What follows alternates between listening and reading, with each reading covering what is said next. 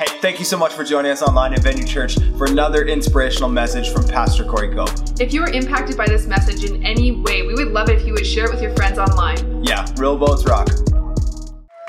I'm so glad you're here. Thank you for being patient with our children's check in. We weren't expecting a million kids on Easter for some reason. How are we doing, Venue Airdrie? Come on in, guys. Thank you for being patient with us. Come on in. We've got some room for you up here and s- scattered around. You might have to sit beside somebody and make some friends. Canadians. Turn to somebody and say, He is risen. Uh, turn to some. Now, now, um, now turn to your uh, second choice on the other side and say, He's risen for you too. It's okay. You're not my first choice. You're my, you're my. Now turn back to your favorite person and say, Hey, I'm coming back next week because I want to see Nate Pacini from Substance Church. Your life and uh, my life are made up of moments. Of moments. Uh, your life today will be made up of, of moments. You may have had a fight with your spouse on the way to the Easter service because that's what happens on the way to church.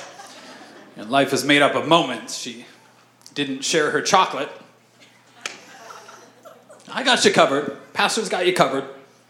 We got 80,000 chocolate Easter eggs happening in the field out there right after the service. So relax, we'll get you some chocolate. We'll get you some chocolate. Your, your, your life is made up of, of moments. Of, of moments. Moments stack upon other moments and create other moments, but they all start with, with a moment somewhere. Uh, your life uh, this morning, you are going to have a, a moment. And we have this uh, thing where we think that we recognize the moments for what they are.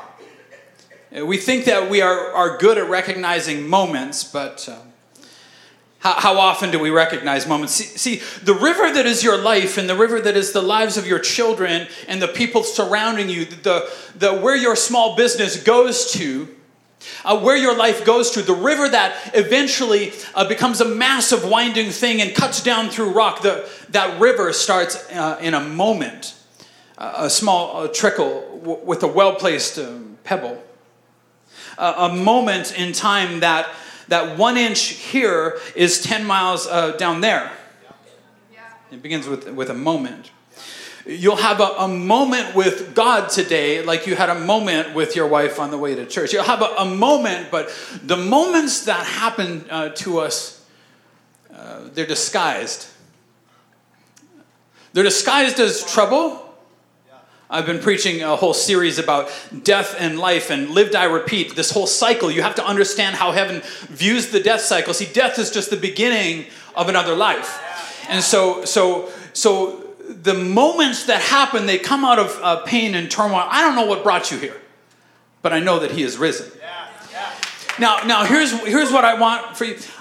I know that He is risen, but I don't know that He's risen in you yet. You have a moment. You have a moment. The disciples. Uh, when he was resurrected, had a moment. See, Christ was risen and Christ was all of that.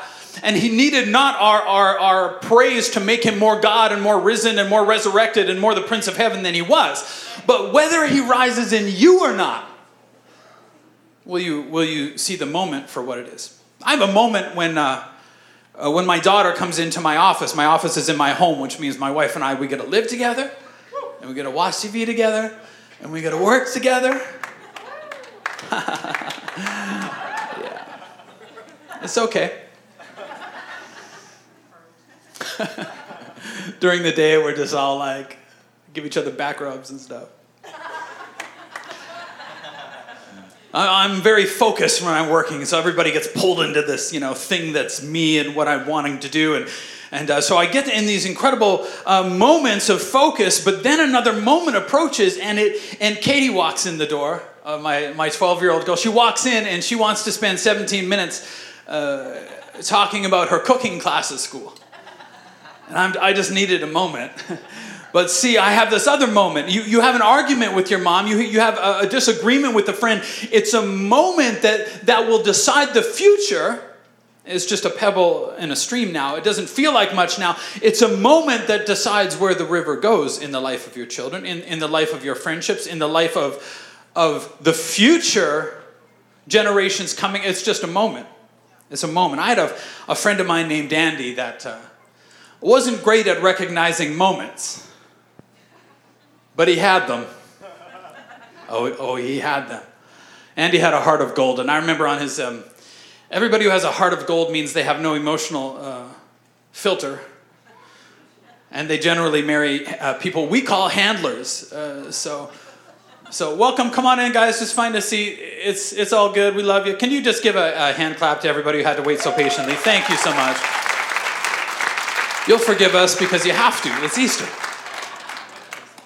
Yeah, have a a moment. Andy had a moment one time. It was his 50th uh, birthday, a surprise birthday, and his wife, uh, named Pearl, the handler, threw him a surprise birthday. And so uh, I drove up to the house like everybody else did, and, um, and we walked in, and I said to Pearl, Where do you want us to park the car? Because we can't park the car on the driveway or out on the street, right? And she goes, She says this, Oh, Andy's not gonna notice. Andy not gonna notice. Every person came in asked the same question, and every person ended up being told just to park in the driveway, park on the street. It's all good.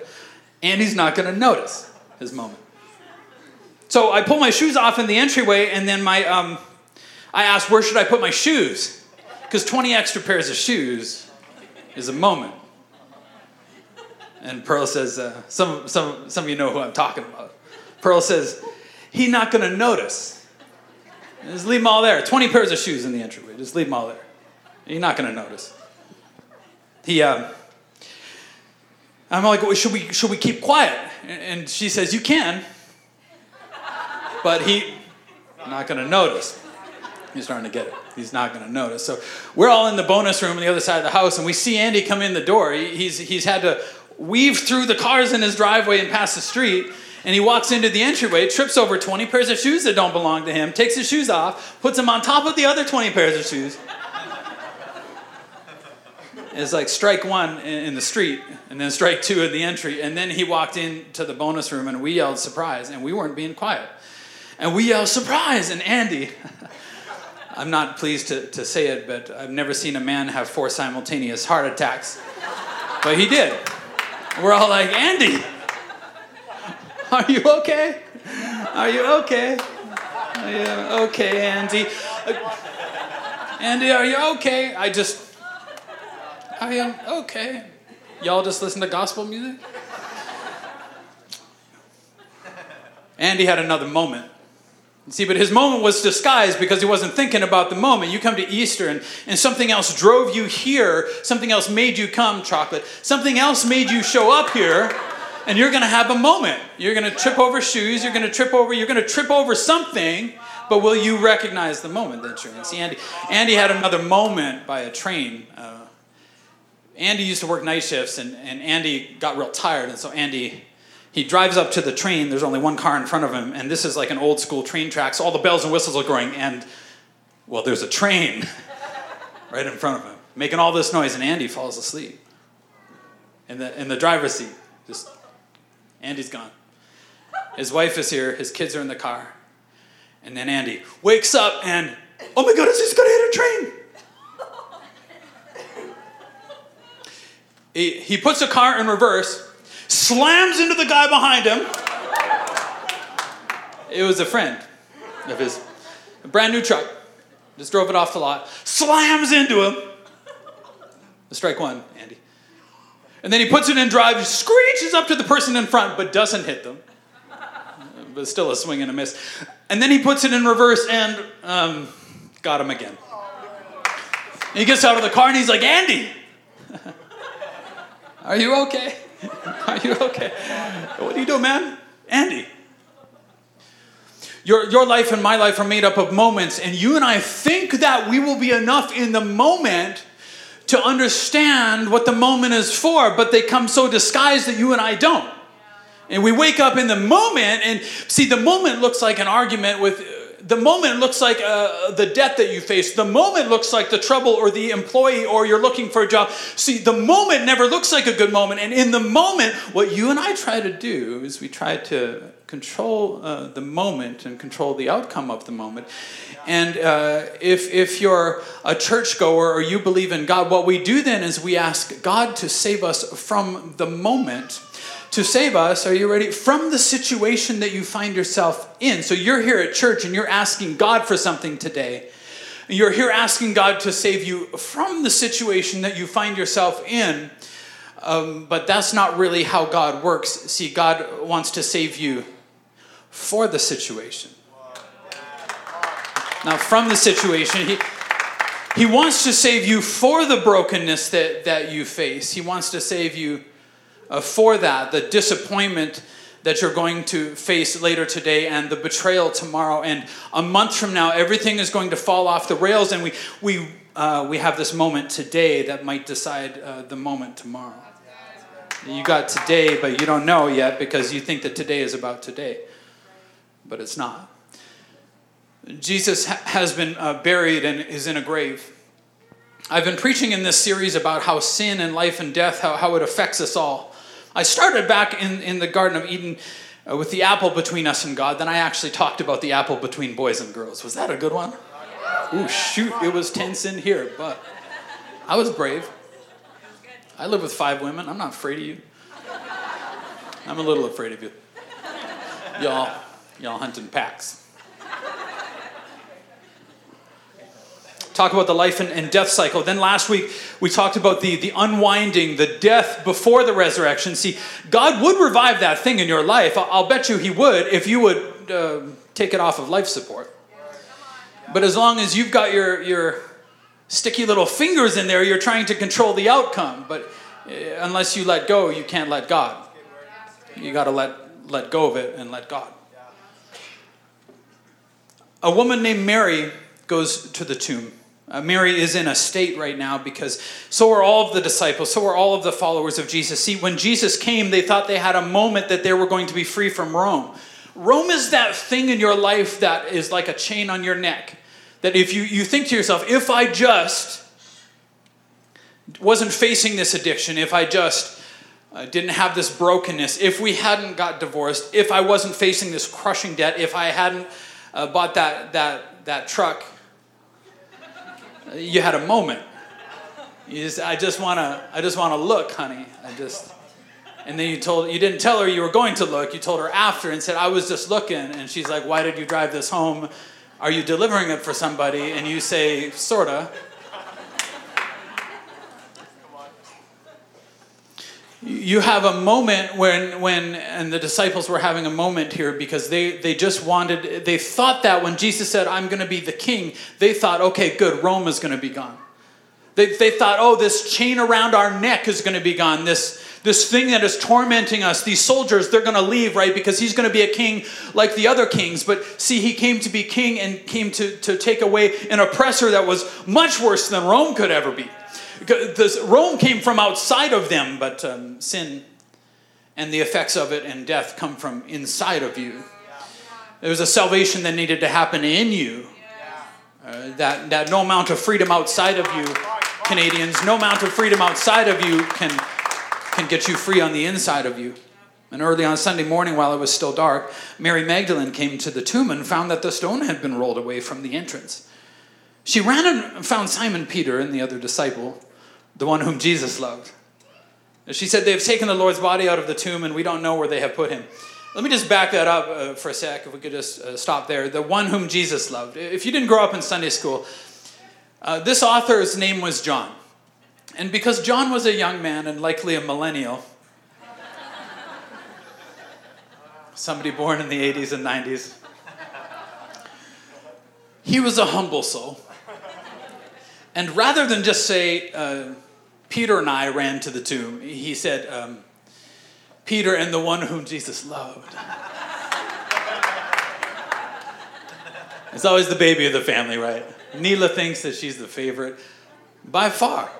She feels that dad loves her more than all of the other children put together, times a million. It wouldn't matter. I could have 50 kids and she would still be the favorite.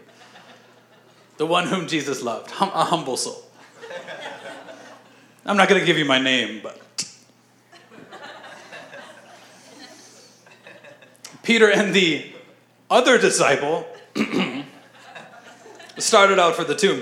They were both running, but the other disciple uh, yeah, outran Peter because he was faster and better looking and reached the tomb first.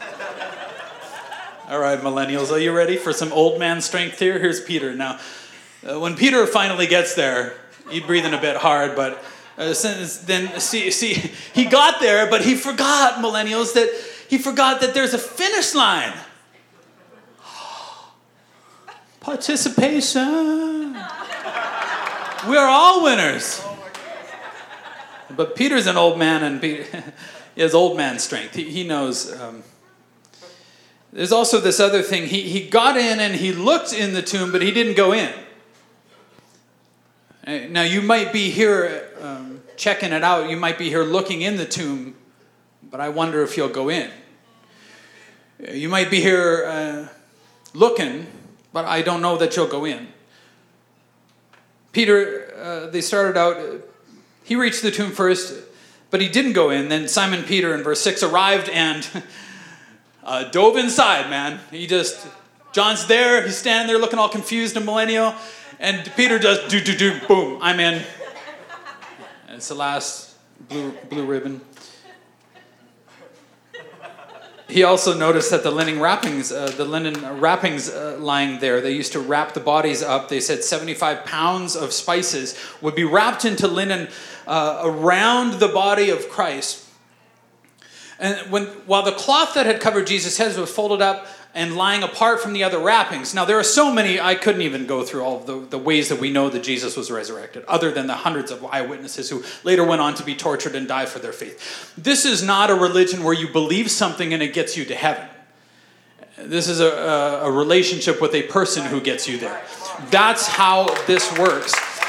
And so you get there. Now, if somebody had stolen the body, uh, has anybody seen the mummy? Okay, to get somebody out of the linen uh, wrappings, you'd have to cut them out. It's gross, I'm just telling you. But, but what had happened was Jesus was no longer there. The linen was all lying there, and the headpiece was folded neatly off to the side. It's just a little thing. Just thought I'd throw that out there. Then the disciple who reached the tomb first also went in, because everybody went. And he saw and believed, for until then they still hadn't understood the scripture that said Jesus must rise from the dead. Then, very interesting, then they went home. And they went home. Then, then you and I are going to go eat some chocolate, and then what? And then what? Uh, they didn't know what to do, but they missed their moment. They just went home. Uh, see, something had changed, but it hadn't changed them. They hadn't they didn't stay around long enough for, for that watch. But Mary was standing outside the tomb crying. As she wept, she stooped and looked in. This is when your life gets in a fog and you're having a moment, but because it's so painful, you can't see clearly. Like, I can put this iPad up to my face and I can see that it's there. Some of you have been going to church for 30 years. You, you're so close to God, but you can't read what he's, what he's, what he's written. You're so close to it, but you can't see the problem. You're so close to your marriage, you can't see the problem. Man, when my marriage ran into trouble, I was upset. Why? Because there was nothing that I cared about more than that. And I didn't know how to fix it. And then people gave me advice. You ever get advice from people about how to fix your life? I'm not even going to go there. Thank God. We're together. We're doing good, in case you're wondering. By the grace of God in our small group. she saw two white robed angels, one sitting at the head and the other at the foot of the place where the body of Jesus had been lying. Dear woman, why are you crying? The angel asked her. Because they have taken away my Lord, she replied, and I don't know where they have put him. She turned to leave and saw someone, right, saw someone standing there. It was Jesus, but she didn't recognize him. This is, this is where it was Jesus, but she didn't recognize him. See, you think that in the moment when you are face to face, with God that you would recognize him. But the thing is, uh, unresurrected eyes cannot see a resurrected. See, Jesus had been changed, but, but she had not. Right? You can go to church and, and watch as, as the risen one comes and not have it happen inside of you.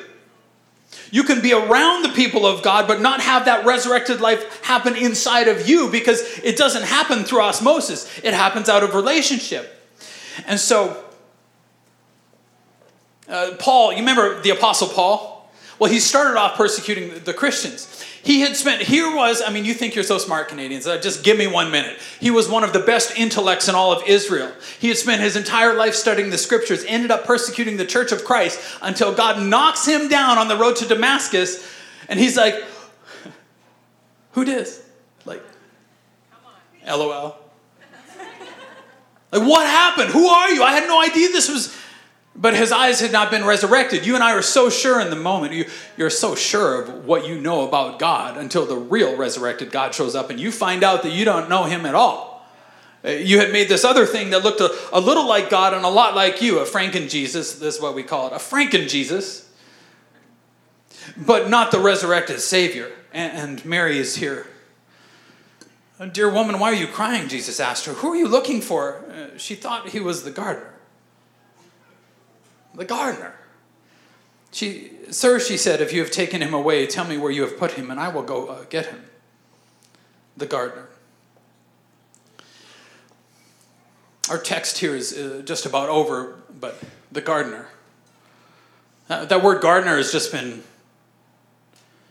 in my mind all week. The, the gardener. You think that you know everything there is to know about God. You have this belief in God, but He's either so far or so close that you don't really have this relationship because there's no space between you called honor where He gets to be God. Because that's where you're trying to be. And that word gardener, it's just in my in my head and in my heart this week, and I'm thinking, the gardener. You see the, the life of your newborn son and you see him, him breathing but you don't see that the breath that he breathes is the breath of God. Your children somehow uh, are quick to learn things, but in that you don't see that that was the seed of heaven. Your friend forgives you for something awful that you've done, but you don't see that that was the, the gift of God to forgive. You see somebody whose life has been torn apart by awful things that have been done to them. And all we are is jealous because our lives were pretty easy. And how come they're so full of joy? And how come they have this thing with Jesus that we don't have? And how come they're kind of healed? But you miss the, the seed of heaven in that. The gardener. The gardener. We hold our human intellect up so high, but then I got thinking the gardener. The, the gardener of the tomb. The, the gardener, are you, are you ready for this? No, no Shakespeare no, no human intellect could foreshadow what had happened here. No, no, no soliloquy would, would ever be able to, to patch in the complexity layered over millennia that we find here. The gardener. She thought he was the gardener in the Garden of Eden. Ready, the Garden of Eden. God the Father comes down and says, Adam, where are you? And mankind hid